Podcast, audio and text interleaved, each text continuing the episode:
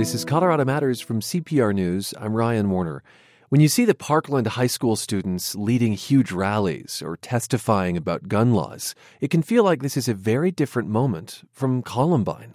But students rallied then too. They fought for gun control laws and won. They met with the president. So, what's different? Today we've got an activist from then and one from now to discuss what it means to grapple with the issue of guns and school shootings. Ben Gelt was a senior at East High School in Denver when Columbine happened 19 years ago. And he talks with Rachel Hill, a junior at Columbine today, who's part of the National Vote for Our Lives campaign to get students to vote for pro gun control lawmakers this fall. So, what was your experience after the Columbine shooting? What was kind of the atmosphere that you were involved in? Right after the shooting, like literally the day after they canceled school statewide. So all school was canceled and there was there were a lot of bomb threats and like all kinds of people were calling in threats. So there was a lot of tension. Um, you know, that period right after I got involved, like right away in activism. And so the immediate environment afterwards was like very urgent. There was a lot of action. Um, we we wound up like technically ditching school for a few days to like go around the metro area and like leaflet other high schools to get them to get kids to come to protest the NRA. And it was it was really tense. Like a lot of schools didn't want us to be on their campus. We got kicked off a bunch of campuses. We called pretty much every school in the metro area asking if we could go make announcements. They all said no. Um, you know, there was no social media, if you can fathom that. So we literally had to do it all with phone calls and like showing up places. So it was it was pretty intense. How did you figure out what to do and what was your biggest accomplishment, would you say? the thing that I think that we did that I'm most proud of was we closed the gun show loophole here in Colorado, um, which was really very cool to be part of. We we got to be part of writing the initiative language, part of organizing the petition process because you have to get signatures in all 64 counties all over the state, and then also like organizing people to turn out to vote. And it did very well. It passed with like 76 percent, and it only lost in two counties. So that I think um, has stood the test of time also in terms of being something that helps. So, did you face a lot of opposition along your journey? Oh, yeah. Lots and lots. Um, lots of opposition here locally, um, although that was not immediate. I mean, the immediate aftermath, even some of the more conservative Congress people were really willing to listen and have dialogue. But not long after, like we went to DC in June with, uh, like in June after April of '99, right? And uh, there were like a hundred kids from all over Colorado that went, and we got to meet with the president, which was amazing, like in the White House and all this like cool stuff. Uh, but then we went to Capitol Hill, and all these Republican congressmen were just like, eh, like no, no, no, throwing out stuff. So lots of opposition right away a lot of people are really divided on this issue. How do you think we could maybe come together and make changes? It's really difficult. I think that you have to work to find things that you have in common and help people focus on those things.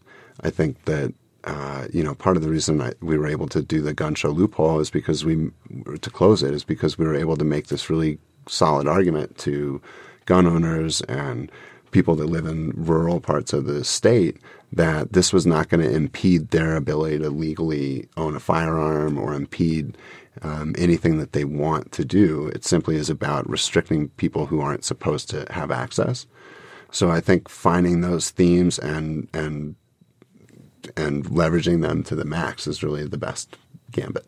So why did you stop being so active around gun control? So when I started doing all this stuff, like right after, and then the summer after I graduated high school, I literally sat in my friend's basement and called every single gun control group in America, which were like over 100, like maybe even close to 200. And part of what we were hoping for in the time that we were working is to maybe like whittle that number down so that there was a more cohesive movement. Didn't happen. So, you know, I think after a year and a half, two years of doing that and then saying, okay, I'm going to go back to school, go to college, um, it was hard to continue because there wasn't necessarily like a place or a thing. It was like a hundred things. So it was hard. How do you think we can make sure this movement doesn't die? Um, so I think again, like this is a good time to really push because there is an election that's coming up, and it's amazing how big of a difference a different representative or a different legislator or a different governor or even a different council person can make uh, with those policies. And it's it's not just the policy side that you get when you change who's in power. You you can really change culture. When we were running around doing this stuff, you know, for one thing, I went to Denver East, so I was in a in the in the city, and uh, you know there was n- really no resistance from kids. Like nobody was like, "Oh, this is dumb or bad. You shouldn't do it." I mean, there were some kids obviously that didn't get it, didn't get involved. Are you finding people that are resisting you? Oh yeah, there are a lot of people that are resisting, um, especially because of social media. Because um, on like Twitter, or Instagram, they're able to hide their face, so they're able to say things that are really mean or like horrible. And then even in school, um, our walkout at Columbine only had 400 out of 1,600 students, and there were a lot of students who were really against it and kept posting that. Um, if you walked out, you were just a dumb liberal who like didn't understand the issues. And I think whichever side people align with, they kind of go to the extreme about issues. And that's just kind of had a big influence. So we have faced a lot of opposition. What are you doing when you encounter somebody like either maybe online, but I'm thinking more like in the hallway at school who's like, I can't believe what you're doing. This is you're you're just doing something terrible. Stop it. I try to just, you know, say my point and be nice about it and hopefully that will get the message across. But I'm I don't want to argue at school because that's a place for learning and a place for love and support. So I try not to do that at school. Um, people online, yeah. that's kind of different because, I mean, like I said, you can hide behind a screen, and so people are a lot more brutal than me. Again, when I think about what you guys are doing now, you know, it it's sick, right? That this is an opportunity but it's kind of like the yin and the yang. I don't know how much you've studied Eastern philosophy yet in your young academic career, but you know, the Chinese famously use the same word for crisis and opportunity, um, and this to me is is that embodied, right? And you have this opportunity now with an election to make it into an opportunity. Mm-hmm. I don't think enough people acknowledge kind of what happened, like what you guys did after Columbine, because until now I hadn't heard a lot of that stuff that you said about kind of like the movements you created. I don't think people realize that change did happen after Columbine, because I've seen a lot of things that have said Columbine happened 20 years ago, nothing changed, but things did change. Obviously, not enough, right. but people need to acknowledge that, you know, Columbine did, or like Colorado did really change things after Columbine happened. We did, but we also still have had terrible episodes, right?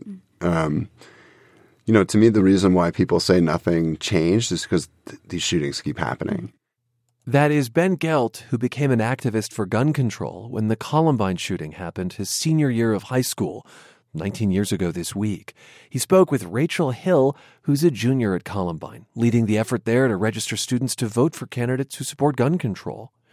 The high profile activism after school shootings, then and now, has been spurred by students, and big numbers of them are working for measures to control guns.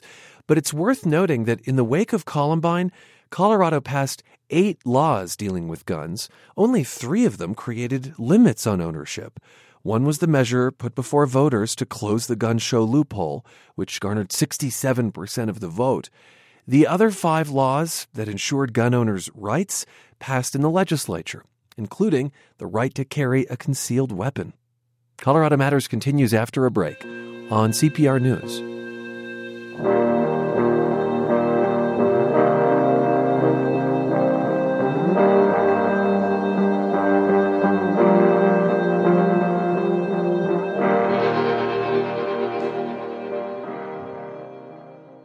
It's Colorado Matters from CPR News. I'm Ryan Warner.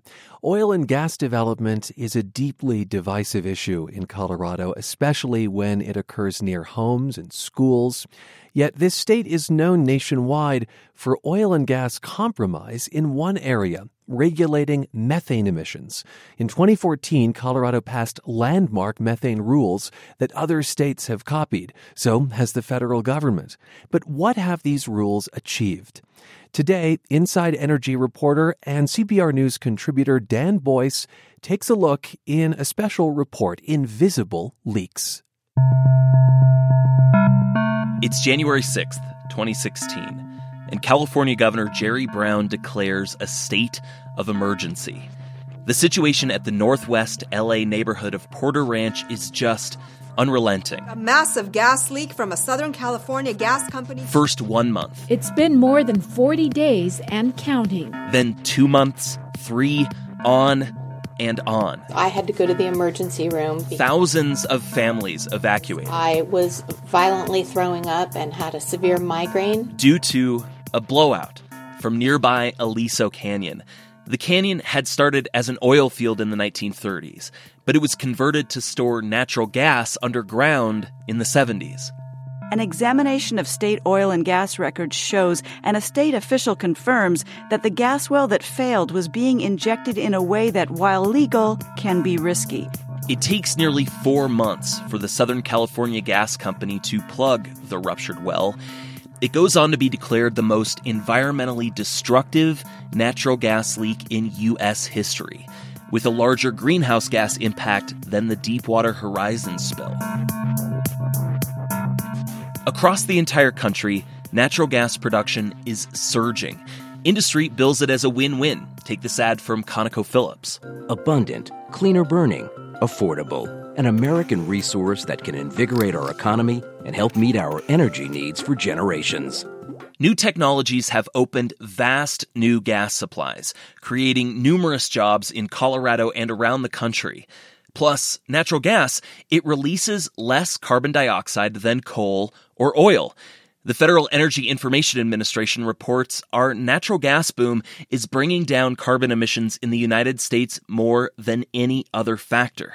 It's hard to imagine America seriously tackling climate change without gas playing a big part. Yet, there's a hitch. The leak has alarmed residents and Natural gas is a gas. It leaks. The gas company said it discovered a minor leak. It leaks where it's drilled, it leaks where it's stored and piped. The Aliso Canyon blowout is an extreme example for sure. But smaller, less visible leaks are a persistent problem and can pop up anytime and anywhere natural gas is drilled or transported. An unburned, leaking natural gas is made mostly of methane, a powerful greenhouse gas itself. Behind carbon dioxide, it's the most powerful. If not taken seriously, this leaking undermines the promise of natural gas. Environmental groups, government, and industry, they are working to find solutions, or at least they want to look like they are. Today, we're going to explore the problem ourselves how serious it really is, what regulations are in place, how well they're working, and what technology can do to ensure that as we use more of this so-called cleaner fuel, that it really is cleaner. This is Invisible Leaks, where clean natural gas falls short. I'm Dan Boyce.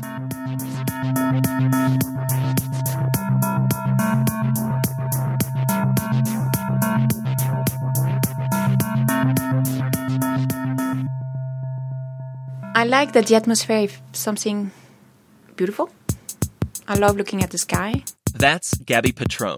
I think it's kind of a mystery to know what's in the air. She's originally from northern France, Normandy. Very small rural community. Growing up, she's good at math and physics and stuff. And for a long time, she doesn't really know where to apply it. Do you sort of remember the situation where you made that decision? Maybe you're kind of flipping through a book of, okay, well, yeah, uh, maybe I could study trees or I have something. the magazine. Do you want to see it? Yes, I do.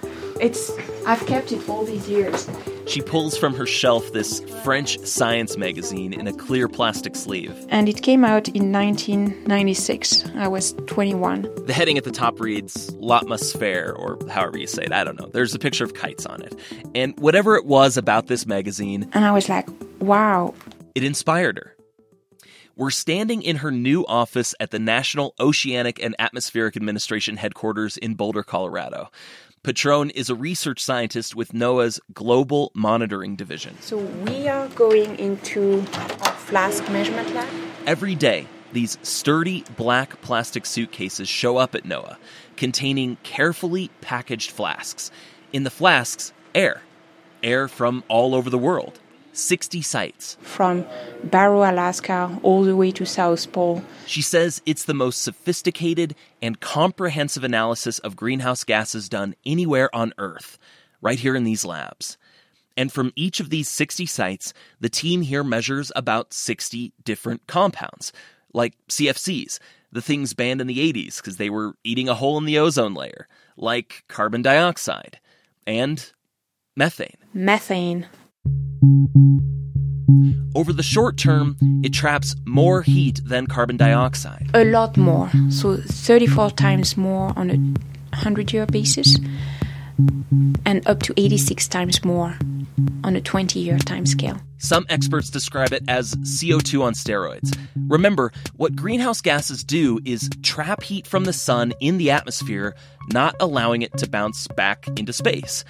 Short term, methane traps more heat. But over time, 20 years, 100 years, the methane breaks down. The trouble is, what it breaks down into is carbon dioxide, the worst greenhouse gas. CO2's heat trapping, less intense than methane's, but it lasts hundreds and hundreds of years longer. Studies from Gabrielle Pétron and her colleagues are partially funded by the National Science Foundation in a project called Air Water Gas.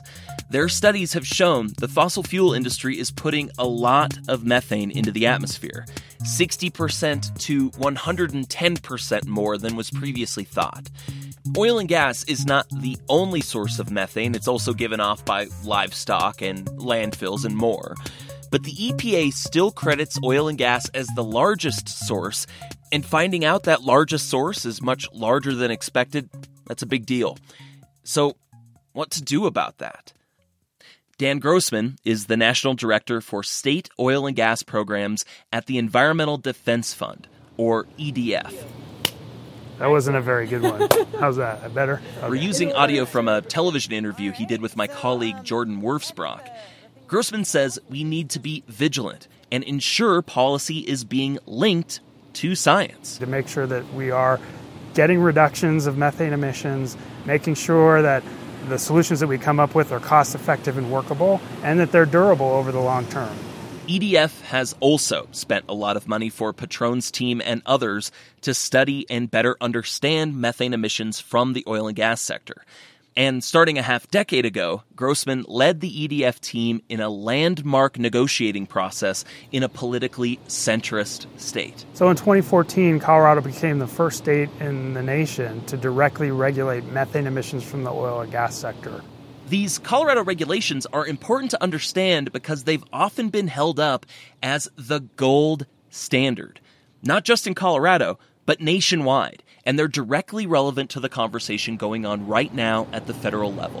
The rule is really important and very strong in a couple of respects. One is the leak detection and repair requirement. It requires natural gas companies periodically inspect their equipment for leaks and repair them. In theory, the rule also gives the state resources to make sure that's all happening. The oil and gas industry took part in these negotiations too. See, companies operating in Colorado realize reducing methane emissions, yeah, it's good for the environment and it's good PR, but if they can really crack this nut, it could be good for business. Keep in mind also that the pollution that they're seeking to keep in the pipes is the product that they sell. So there's an added incentive for them to be doing this. It doesn't mean that it makes money for them, it doesn't. It still costs money but a lot of that cost is offset by the safe product that they get to then take to market. The governor said several times he wants us to have the cleanest air in the nation, so we work to achieve that goal. My name is Chris Colclasure. I'm the Deputy Director of the Air Pollution Control Division. And what we do at the Air Division is try to protect the air quality in the state of Colorado. Chris Colclasure's state office administers these methane regulations, which consist mainly of two parts. There's the state's side of things. The Air Pollution Control Division has a team of inspectors that go out to oil and gas facilities as well as any air quality, any source of air emissions in the state. There are about a dozen of these inspectors who drive around with infrared cameras. Well, the state has five cameras to split among those inspectors. So the inspector shows up, usually at random, at a natural gas well or maybe a pipeline. They go out, and with the cameras, they can see hot gases that are not visible to the naked eye. Through the cameras, you see in black and white and if you walk up to a leaking gas pipe, you see what looks like a plume of white smoke just floating up into the sky. The inspector can then say to the company, hey, we found a leak, you have a month to fix it, or we can fine you. The state does about 2,000 of these inspections a year, yet since there are at least about 20,000 sites eligible for inspection, that's a pretty small portion. So then you have the industry's responsibilities. It's standard practice across the country to rely on operator reports. Operator reports. Reports the companies are doing for the state about themselves. Depending on the type of facility, the state regulation says companies need to check it once or twice a year, maybe four times a year, it depends. The company files reports with the state lining out how many leaks it found and how many it's fixed. The regulation has been phased in over the last couple of years, and Coal Colclasure credits it as a substantial success. Between 2011 and 2017, emissions from the oil and gas sector have fallen substantially, uh, I would say in the range of 75%.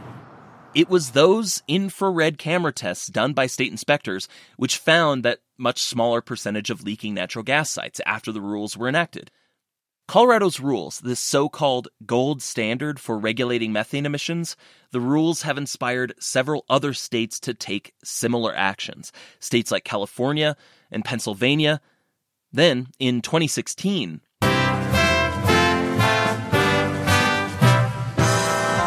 The Obama administration has announced that it will crack down on methane leaks from the oil and gas industry. The U.S. Department of the Interior announces rules largely based on the Colorado regulations for oil and gas operations on federal lands.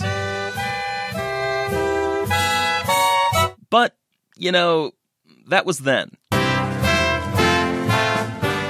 The Trump administration and congressional Republicans have gotten rid of a lot of environmental rules that were put in place by President Obama. President Trump has directed members of his cabinet to focus on not just American energy independence, but energy dominance. The administration is looking for ways the government can further stimulate the industry, opening up previously off limits offshore areas for drilling, streamlining application processes, and quickly reversing course on methane emissions rules the administration says are duplicative and unnecessary, trying to get out of the way. This administration isn't much worried about climate change. So the basic argument in favor of strict methane emissions rules, that natural gas is a cleaner fuel as long as methane doesn't leak, that argument just doesn't really hold water with them. You're listening to Invisible Leaks from our colleagues at Inside Energy. When we come back, regulation is only part of bringing methane leaks under control. Again, methane is a powerful greenhouse gas. Another approach let researchers and the free market have at it. This is Colorado Matters from CPR News.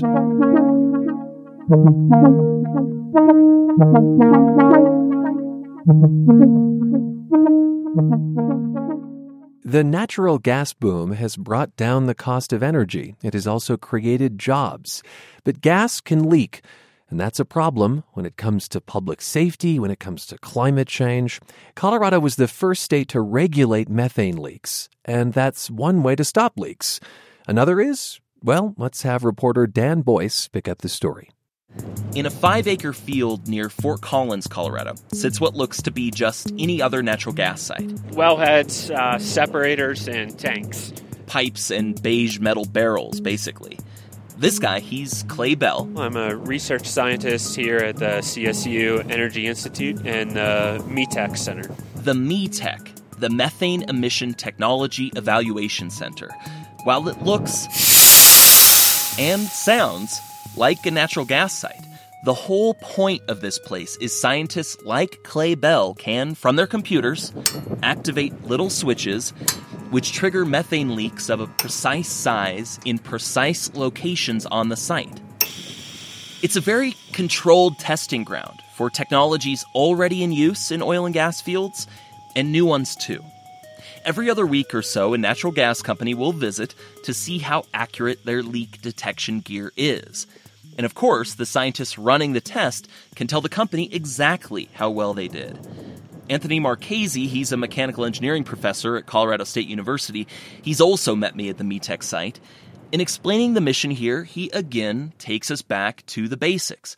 Natural gas is a cleaner fuel than coal if methane leaks are under control. Only a few percentage of leaks from the entire natural gas supply chain could actually make burning natural gas even worse than coal. Worse than coal.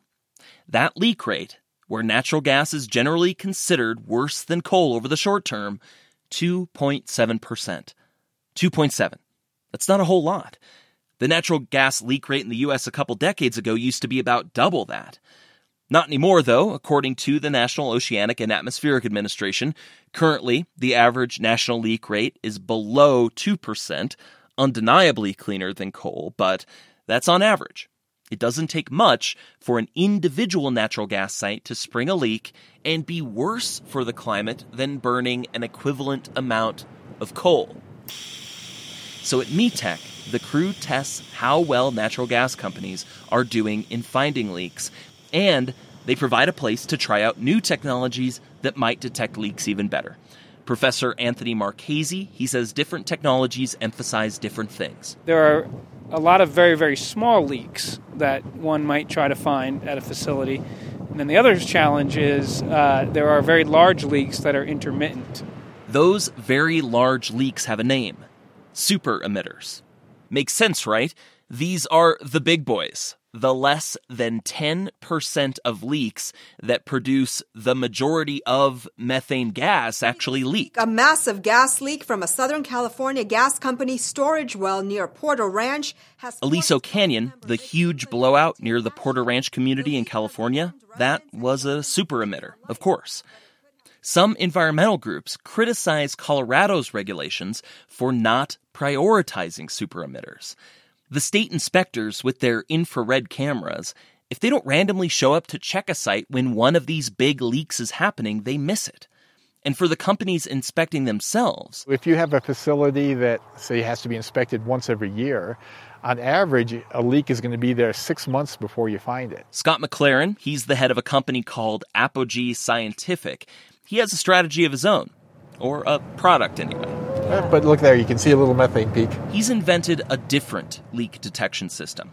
If the cameras are like eyes, his device is more like a nose. We're pulling air sample in from the front of the vehicle. Strapped to the top of his white SUV, you can see this blue plastic corrugated hose, like a vacuum tube. Kind of goes through this tubing okay. to the analyzer that's in the back of the car. So, driving around, the tube nose is sniffing, and when it catches a whiff of methane or some other hazardous gas, the driver hears this sound. Maybe something to check out. So, this isn't going to find all of the leaks. In fact, it would probably miss a lot of the smaller ones. McLaren argues, though, this is how you find the super emitters fast. Any company vehicle could be outfitted with one of his sniffers. The more the better as far as his business would be concerned, right? So he's pitching the system to oil and gas companies. Most of them are interested and they kind of like the idea, but they're kind of tied into the regulations that the state require. Companies will do what the regulations require. McLaren's system is not required. The state says that's because it doesn't find exactly where a specific leak is occurring, so his technology isn't quite jumping off the shelves. Back at the METEC site outside Fort Collins, Anthony Marchese says companies are trying all kinds of different technologies. Small, low cost sensors that one might put at a facility and they might be there 24 hours a day. Uh, uh, others are uh, far field laser based technologies that can scan over entire natural gas production regions. Others are drone based systems where a. All in uh, an effort to find a solution effective enough and cheap enough for natural gas producers to deploy everywhere. The company who finds that finds a gold mine.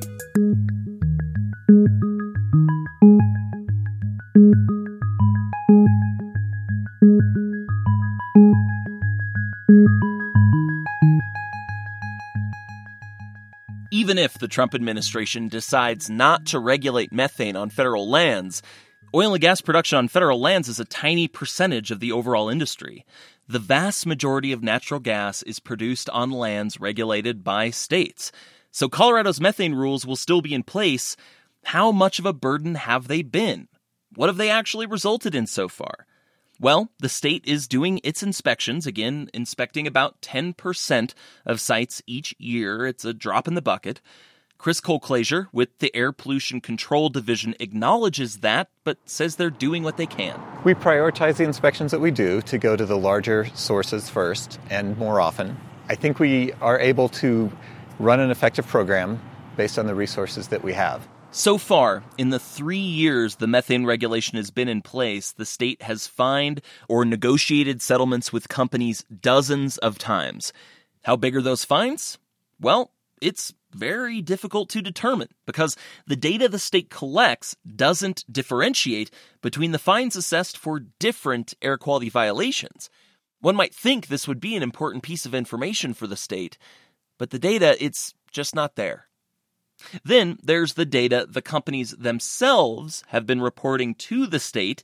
If you look there, it seems like industry is adapting to the rules effectively. Companies have reported a number of leaks that they found, and they're reporting that they've fixed about 98% of those leaks. So I view that as a success.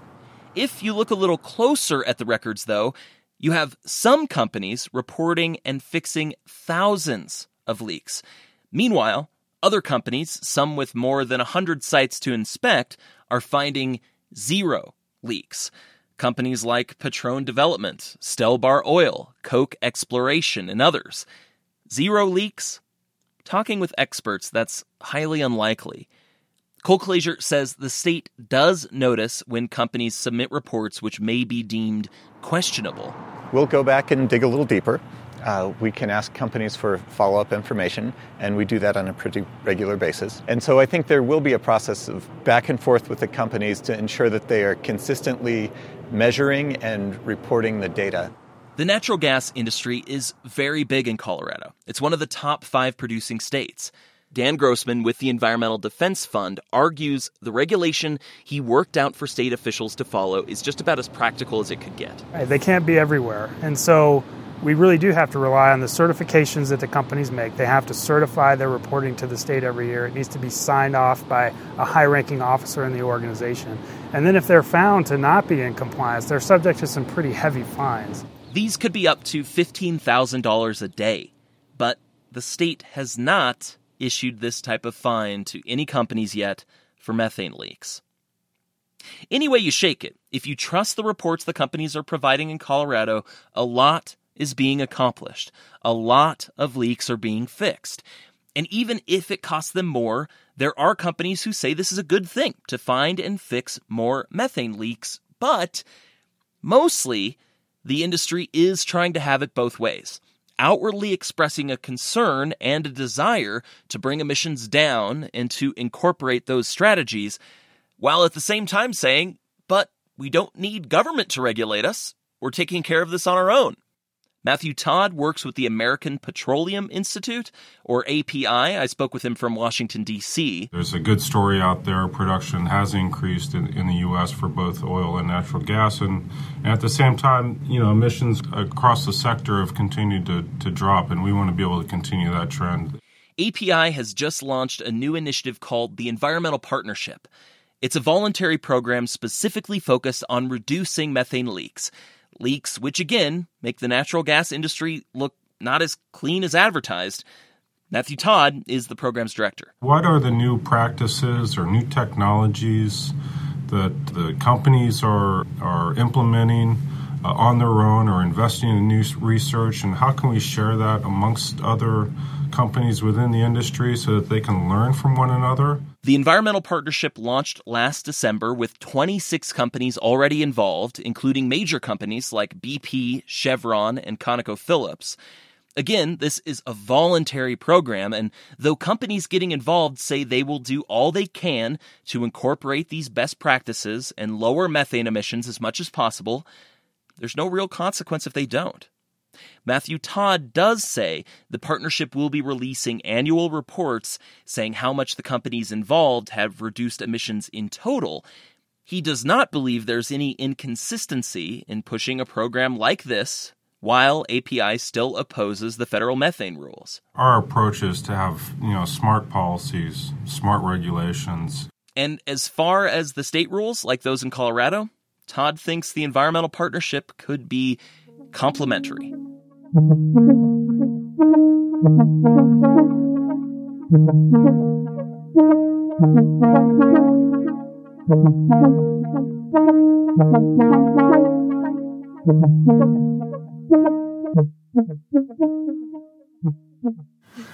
Oh boy, where are we? Gabby Pétron at NOAA in Boulder is bringing up this video on her computer she wants me to see. No, I don't want to be there. I want to be here. Her team took readings of methane emissions on Colorado's Front Range about six years ago. It was one of the studies they did where emissions they found were much higher than previous estimates. Since then, they haven't had funding to do any updates to that research, but some of her colleagues from the University of Wyoming were driving around in northern Colorado one night in January of this year on another air water gas research project. They were measuring for methane and they'd seen a spike. The next day, Pétron gets in her car to go and try and find it with her monitoring equipment. And it took us maybe 15 minutes to zoom in on this little stretch of pipeline that um, was just leaking, venting natural gas. The video she shows of this part of the pipe, even though natural gas is invisible, it's still just completely obvious that it's leaking from that kind of wavy quality the air has. It was a vent, but certainly not one that's supposed to be leaking all the time. You have homes nearby. There's no fence around the area where we found the leak. They report their finding to the state, and the operator of the pipe gets notified. She goes back about 10 days later, the leak is still there. So then, about a month after that, Pétron and I meet up again to see what's the story, what's the status. A good detector is my nose because this is not uh, processed gas. But she notices something right away with her eyes. This little pipe here seems to have moved. The ground, it's clearly been dug up recently and smoothed over again. The pipe still sticks straight out of the ground, topped with a sign warning of the natural gas pipeline, yet it's in a slightly different spot. We don't smell anything. So, what I look for is kind of a, a plume that would uh, reflect the light differently than the air around. And if there's an emission, it's going to be a moving, uh, you know, little puff of gas. So, it should be easy to see. And right now, at least on this one, I don't see anything, which is good. It's fixed. The leak is fixed. It indicates that your message got through. Right, exactly, and which is what we want, right? But also, she points out it was luck, happenstance really, that the Wyoming researchers were driving by, measuring at that time.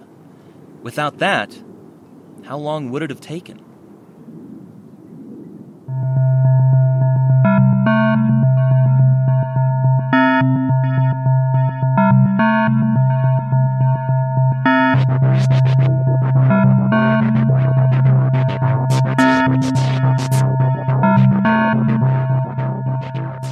This has been Invisible Leaks, where clean natural gas falls short. I'm Dan Boyce with Inside Energy.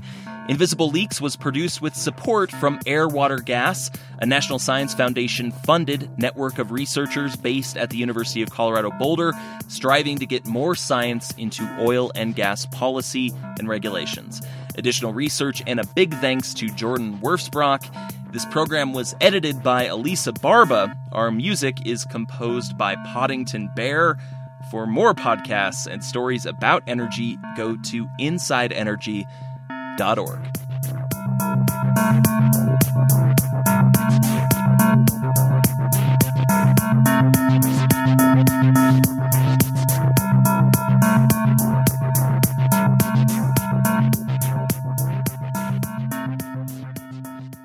This is Colorado Matters from CPR News. I'm Ryan Warner.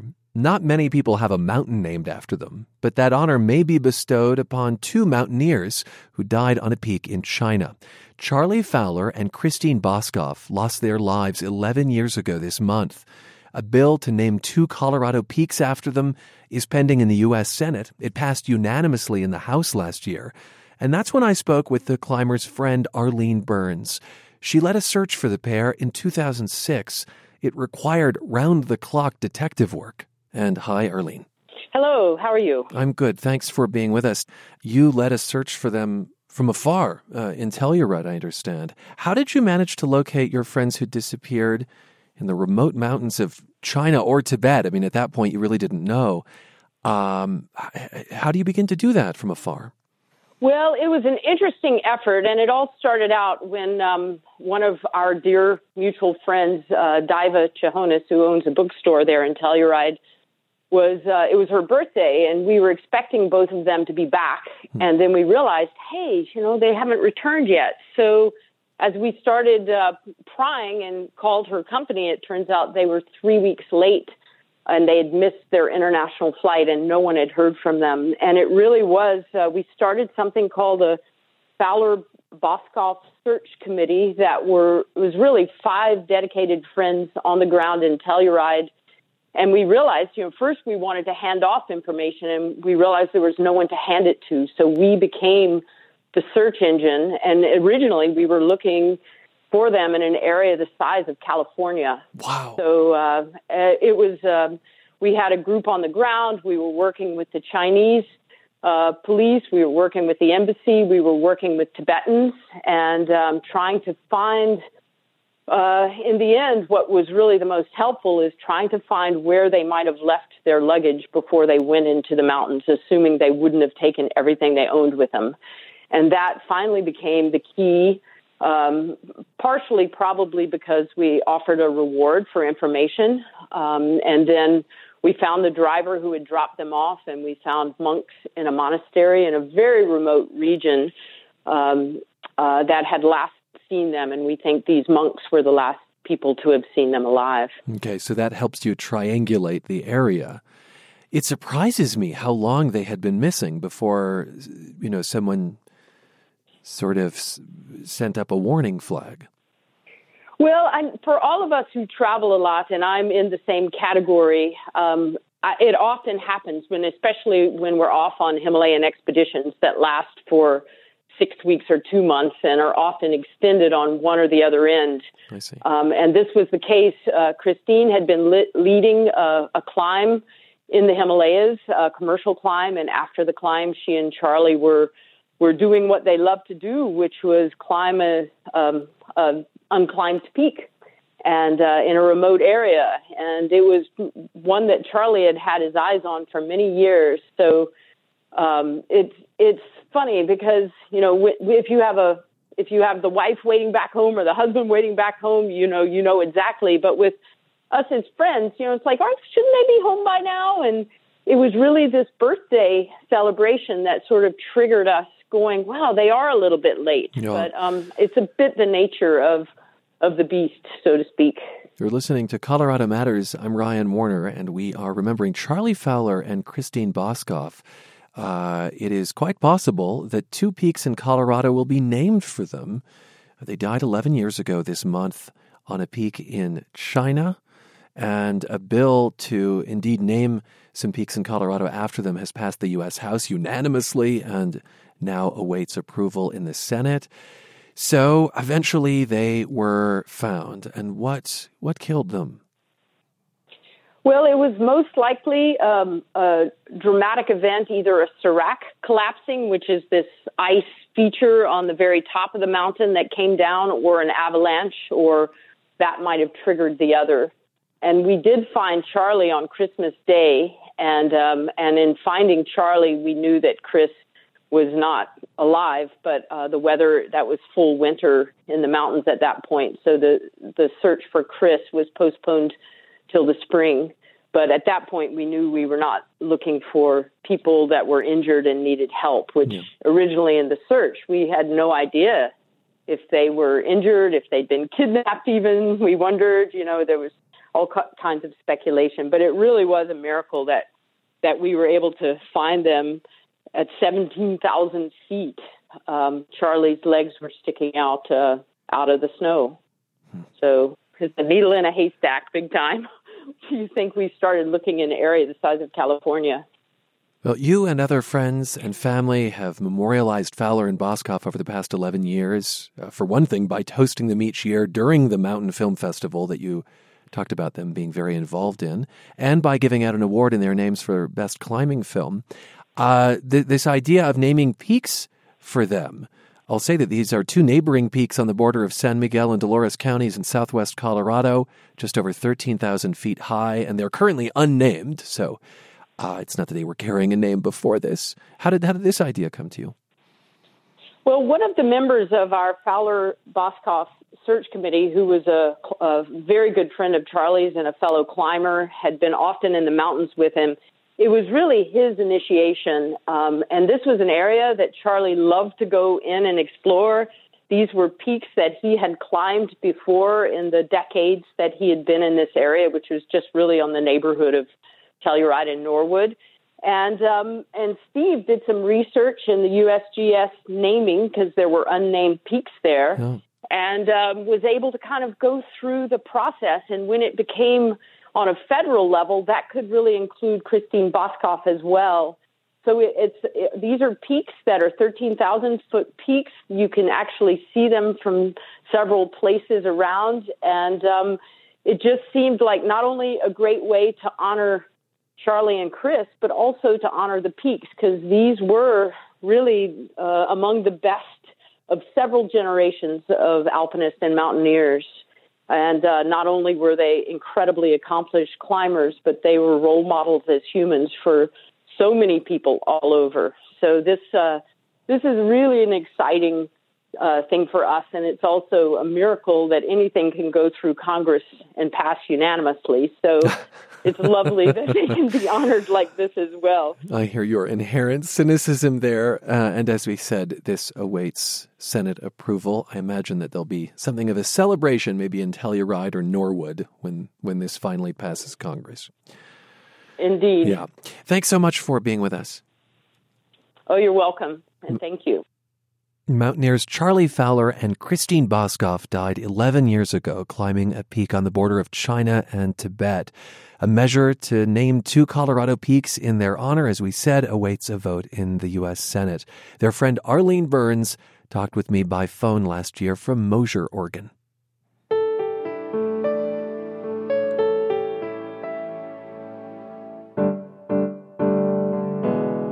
And that's our show for today. You can follow Colorado Matters on Twitter at Colorado Matters. I'm at CPR Warner, and we are on Facebook at CPR News. Thanks for spending time with us at Colorado Public Radio.